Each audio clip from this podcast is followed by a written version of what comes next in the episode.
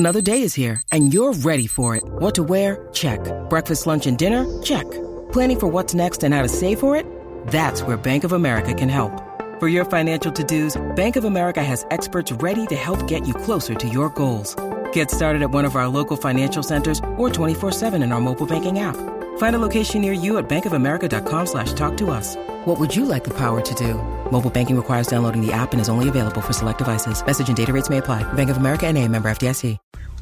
All right, Bob Flounders. For the first time in 2021, we are car podcasting. It's the Blue White Breakdown live from currently just outside of Beaver Stadium. We'll be heading back towards Harrisburg as we talk. And I'm driving safely, just so the listeners and audience know. I'm driving. Greg's handling the podcast duties. Go ahead, Greg. Yes. So we just saw Penn State wrap up practice number 12 of 15 this spring. James Franklin, a bunch of players, both coordinators talked after that event. Bob, let's just start with this. This is the first time we get to see the 2021 team in uniform, in action, first time at the stadium. And, you know, what immediately comes to mind when you look back on the last, 4 or 5 hours of time we spent at Beaver Stadium and listening to Penn State folks talk? Yeah, so coming into today, Greg, I was anxious to see – I mean, they kind of sent mixed signals, and not that it really matters, but – my impression was it was going to be kind of like a practice with a little bit of a scrimmage. And really what we got was, after they warmed up, it was like a 90-minute scrimmage. It was actually like the blue-white game in many respects. And we got to look at a lot of players. And I wanted to see just kind of how early or would there be any kind of wrinkles in Mike Yurcich, the first-year coordinator's offense. I would say they still have 3 more practices to go, and it's still early, but we got to see all 3 quarterbacks. We saw a lot of Sean Clifford. We also saw a lot of Taquan Roberson. We saw a little bit of Christian Veau. I thought that was good. We got an early look at what the offensive line might look like. They were smart. You didn't see a lot of Jahan Dotson, but they did throw the ball to a lot of different targets. I will say this. You saw a little bit of tempo from Mike Yurcich. That's something James Franklin wants to put in the offense. We also, not that it's a big deal to a lot of Penn State fans, but Penn State did go under center for 3 or 4 plays. I think the first play under center, there was a fumbled snap, so that was beautiful. But that's what my impression was of the offense. And the other thing I just have to say, I don't want to put any more pressure on a true freshman because he's a first-year player. But, Greg, we talked about this. The last podcast we did is it's ridiculous how much we're hearing about Kalen King, the January enrollee of the corner. Almost every Franklin press conference during spring, or every player that was asked was raving about Kalen King, and I was thinking, they're pretty deep at corner, so I don't know. Are they putting too much pressure on this true freshman? You know what? The kid's a player. I'm not. I know it was only a scrimmage, but I'll tell you right now, they're going to play him a lot. He looks so comfortable out there. He picked off a Taquan Roberson pass early in the scrimmage, returned it for a touchdown. He also picked off Sean Clifford late in the scrimmage, Greg. And I'll just close with this. One of the reasons why we're seeing a lot of Kalen King is Marquise Wilson, who's a corner that played prominently last year and as a true freshman in 2019, they were looking at him exclusively as a wideout in this scrimmage. They still probably can use him in a corner in a pinch, but it looks like they're trying to beef up the receiver room with some playmakers, and that's one less corner that Penn State has at their disposal. Greg, I just think that Kalen King is probably a top 4 corner already. They still have Joey Porter and Tariq Castro-Fields, but if anything happens, they're comfortable playing him a lot. Yeah, again, it's tough sometimes when you try and look at these spring practices through the lens of, let's remember, the reason Kalen King had 2 interceptions is because his teammates, who the Lions are counting on, threw 2 terrible interceptions. Taquan Roberson was a screen pass that never should have been thrown. Yeah. And Sean Clifford did some kind of a jump throw thing, and the ball just kind of hung up in the air. I mean, don't get me wrong. The key here is that Penn State corners in the past haven't really made those plays, even when they were there to be made. So James Franklin said sometimes guys love the ball, and sometimes the ball finds them, ball loves them, and he certainly does. So that's the positive, but flip it around to the other side. Sean Clifford at times today, Bob, still looked like the same guy we saw in 2020, indecisive at times, taking too long to get through his progressions. You know, he wasn't running to the point of trying to kill himself this time around at least, but I mean, it just...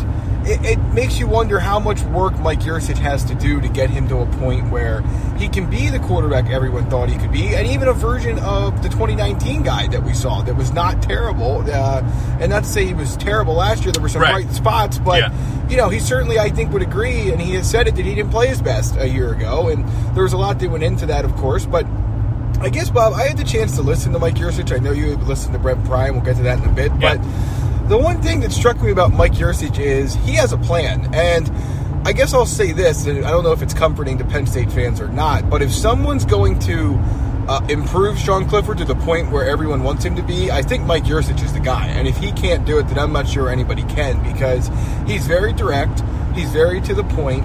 He was asked where Sean Clifford's at, and he said it's consistency. That's not where they're at. You know, he said they're chasing a perfect game. They obviously aren't close to that at this point. Yeah. But I got the sense that Mike Yurcich has a pretty good feel for what needs to happen to make the Sean Clifford into the quarterback that can lead Penn State to where it wants to go. And, you know, let's keep in mind, too, they've only worked together now 12 times. And that's another part of this that I think you have to consider, is that Mike Yurcich was not going to rid Sean Clifford of any bad habits in 12 practices. If he could, he would be a miracle worker. But if he can get him through the 12 plus the 3 that are still to come to a point where over the summer he can improve his game, then maybe Penn State has something to work with. If not, you know, again, we've heard the transfer portal discussion. They're going to turn over every rock in there. They have to. Yeah, they do. The backups, Christian Veau, Taquan Roberson, I thought each guy at times showed a little something, but neither one of those guys, to me, Bob, are close to being at a point where you would say you're comfortable putting them into a game. And to be fair to them, they have not played in the game yet, so there's a good reason for that. Yeah, and just to follow up on what you said, you know, fans will probably say, well, what was James Franklin and Kirk Ciarrocca doing not getting Taquan Roberson, you know, more experience in his first 2 years? Because James said after that scrimmage today that, you know, it's hard to evaluate the second and third quarterbacks because they just don't have any game experience. But, you know, the problem is that Will Levis, I mean, the plan, I don't think, was to be this inexperienced at the backup positions. No. The plan, I don't think they ever really thought, maybe naively, that Will Levis was going to leave for Kentucky. But as we've seen with quarterbacks who think they can play, and even at Penn State, they are a threat to transfer at any time. You saw it a couple years ago with Tommy Stevens, Will Levis after last year. I think, you know, Greg, you're talking about maybe the inconsistencies of Sean Clifford. I think that might have been very frustrating to Will Levis, knowing that, you know, it wasn't like he needed to beat out, you know, one of the top six quarterbacks in America. But it seemed pretty clear to me that James Franklin had made up his mind that, you know, after the Iowa game, when Will Levis got a shot, he was going to ride it out with Sean Clifford and let the chips fall where they may. And if Will Levis played, it was either A, because of an injury, or B, in a short yardage situation. So Will left, and that really kind of exposed, I think, maybe a weakness in the Penn State offense, and that is at the backup quarterback position. Taquan Roberson did make some nice throws as the scrimmage progressed. I thought he had a nice throw on the touchdown pass. Christian Veau has a live arm, but I think if we're talking about a backup quarterback playing for Penn State in 2021, it'll either be Roberson or they're going to have to find another option maybe after spring ends. I just think it's unfair to throw Christian in this early, but I do think quarterback is definitely a bit of a concern. Greg, just one note I'd like to pass along on the offense. Mike Miranda is going to be the center. That was something that we kind of speculated on and Penn State didn't really say, but we knew that Miranda could play center. He's trained at center. He seemed like the successor to Michael Mennett. He was out there a lot snapping the ball. That makes a lot of sense. He's going to be the guy. I think he can be a really good center. James said he feels really good about his tackles. Rasheed Walker, obviously, and Cade Wallace. They used some young guards today Salim Worley was one. Anthony Wigan, the JUCO who began his career as a tackle, played a lot of guard as well. We didn't see Juice Scruggs. I don't even know if he suited up. I think you're still going to hear from him. And another guy, I don't know, Greg, that we did not see, and there's just not enough time to ask James Franklin about everything, was the Harvard transfer. Is Kevin Wilson? Eric Wilson. Eric Wilson. Here in the summer. That's right. Okay. Yeah. That's a good note. I still think we might hear. I don't know why I keep calling him Kevin. Anyway, Eric Wilson. You're thinking of Kevin Reiner. I know. One of the last transfers in. I don't know how much, if we saw any of Dez Holmes today, but he could. Does he have new hair? Yes, he does. Yes. Like flaming red hair? Yes, it was something. It was definitely different than the last time we saw him. He'll be in that conversation too. You're right. I mean, I think the offensive line has something to work with. Now, I think the defensive line did get the better of them overall today. Mm-hmm. I mean, Arnold Ebiketie, the Temple transfer, looks really like he can be a player if he has to put some weight on, but he flashed. Yep. I was really interested, Bob. What was your take? Hakeem Beamon looks like he's about 210 pounds. He's listed at 270, but he was out there. He provides a different speed element in that defensive tackle spot that I think could be pretty interesting. Yeah, he's dropped. I would say if P.J. Mustipha has gained 25 pounds and is up to 326, Beamon, I think, played around 290, maybe a little bit higher. He's at 270 now, and I think it's not a coincidence PJ got bigger and he got lighter, because they're going to switch roles. I think PJ's going to be more of the nose man, closer to the center and the guard, and I think they'd rather see Beamon quicker rather than bigger. I think he can still be disruptive. John Scott said earlier that he actually has some defensive end qualities. I don't think he's going to play defensive end, but I think his quickness, is appealing to Penn State. But one of my takeaways, Mustipha looks good. I think that, he wasn't playing against the top guards today, but he looked like he was moving very well for somebody that gained that kind of weight. We saw a little of Derek Tangelo inside. You're right about Arnold Ebiketie. He looks good. I think Adisa Isaac's going to be the other starter. Yep. Nick Tarburton actually ran with the ones. Yeah. He looked pretty good. Health's going to be the issue for him. I think the defensive line's okay. I think the fact that those transfers that were at, I think that those are two huge additions, I think, to the defense. Brent Pry talked about Arnold. I think he really likes him, especially as a pass rusher. And I think he won't be exclusively as a pass rusher, but that's going to be his role. And you were right a couple of weeks ago. I don't know what Jesse Lucchetta's role is going to be at linebacker, but I think he's a middle guy now, and that means it's going to be him and Ellis Brooks, and they are clearing the path.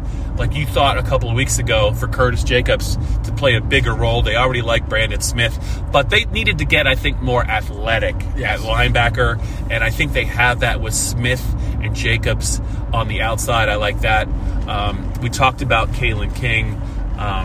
The defense, I thought, was fine. The turnovers were encouraging, but I think my main takeaway from this is that James Franklin really does believe that Mike Yurcich is the guy to get the Penn State offense where James Franklin wants it. They have to score more.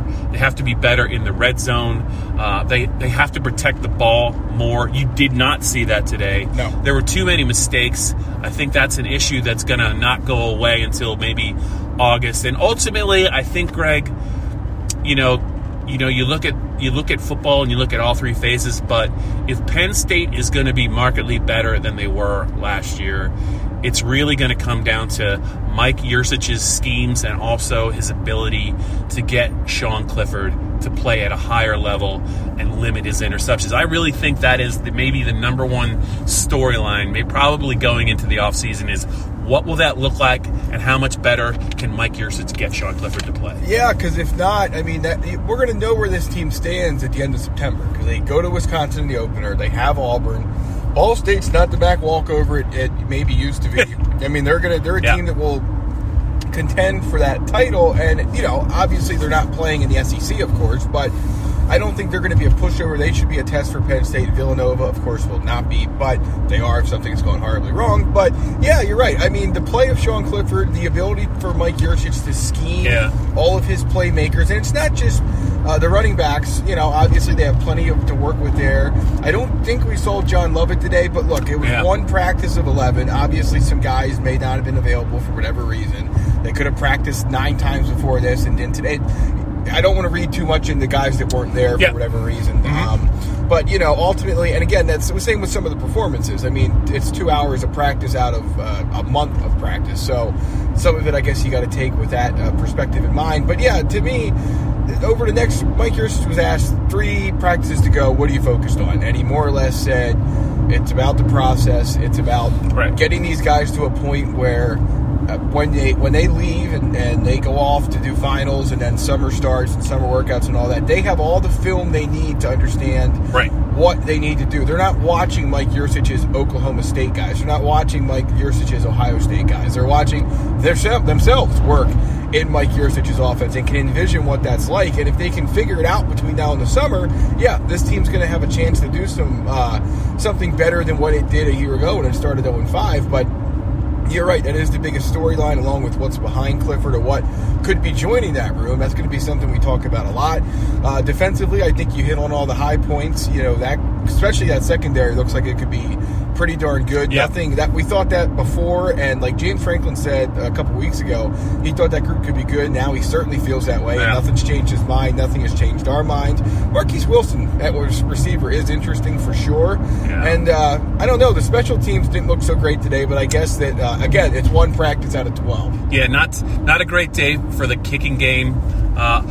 Just 2 more things before we wrap this up from my end. I thought Devin Ford looked really good today when he got the ball. He did have a long kick return against Dare where they didn't really try to hit him. Yeah. But you saw his speed. He looked 100%. And he made some runs, I thought, early in the scrimmage that I just think that, you know, not that he needs to have a bounce-back year, but it's a deep room. But I think he's going to be a featured player. Noah Cain didn't work today. He was doing some work before the scrimmage. He's not all the way back. I think they're taking it slow with him. Kevon Lee looked good. I think Keziah Holmes looked good. And just, I just want to. I don't want like the listeners to think that we're piling on Sean Clifford. And I will say, with regard to that, I think he's going to look a lot better when Penn State decides to feature Jahan Dotson in the passing game. Yes. I don't know if they might have looked his way once. He's one of the best wide receivers, I think, in college football. But clearly he was out there just to kind of take up space. They didn't really try to go to him. So Sean was thrown to a lot of guys he's not typically going to throw the ball to. Parker Washington played, but I don't really think they were looking his way a lot either. I thought Brenton Strange looked good on that long touchdown catch he made. I don't think we've seen Theo Johnson, the wraps come off him yet. He can help as well. They're using those tight ends to split out as well. But I do think Sean Clifford, you know, it's kind of a different game when you're trying to throw the ball to Jahan Dotson, and he really didn't do that today. He needs to get better, but I just don't think we saw some of the more dangerous components of Penn State's offense on display, whether it was Jahan Dotson or Noah Cain. I think it will look like a different bunch in the fall when they get a little bit more comfortable with the first-year offensive coordinator scheme. So I just wanted to make that point about Sean. Yeah, no, I think that's completely fair. And again, we'll see what else Penn State does the rest of the spring, what more we might get to see. But Bob, it was nice to be back in Beaver Stadium. There was 7,500 people. Yes, and obviously that's more than we've seen in there in quite some time. I think James Franklin said it sounded like 75,000, and I don't know about that, but it was definitely loud because compared to last year with cardboard cutouts and a few hundred people maybe and everything else. So I think that wraps it up, Bob. We will catch up with everyone soon. Remember, you can like, rate, subscribe to the podcast anywhere you get your audio. Apple, Stitcher, Spotify, Google, wherever you find podcasts, you'll find us. Give us a review. Let us know how we're doing. There's usually a video version of this, Bob. No video today as we're driving. You can't see our pretty faces. Yes. It's very disappointing for you guys, I know. I'm sure the listeners are upset about that. But we'll be back next week, and until then, you can find everything PennLive.com/Penn State football.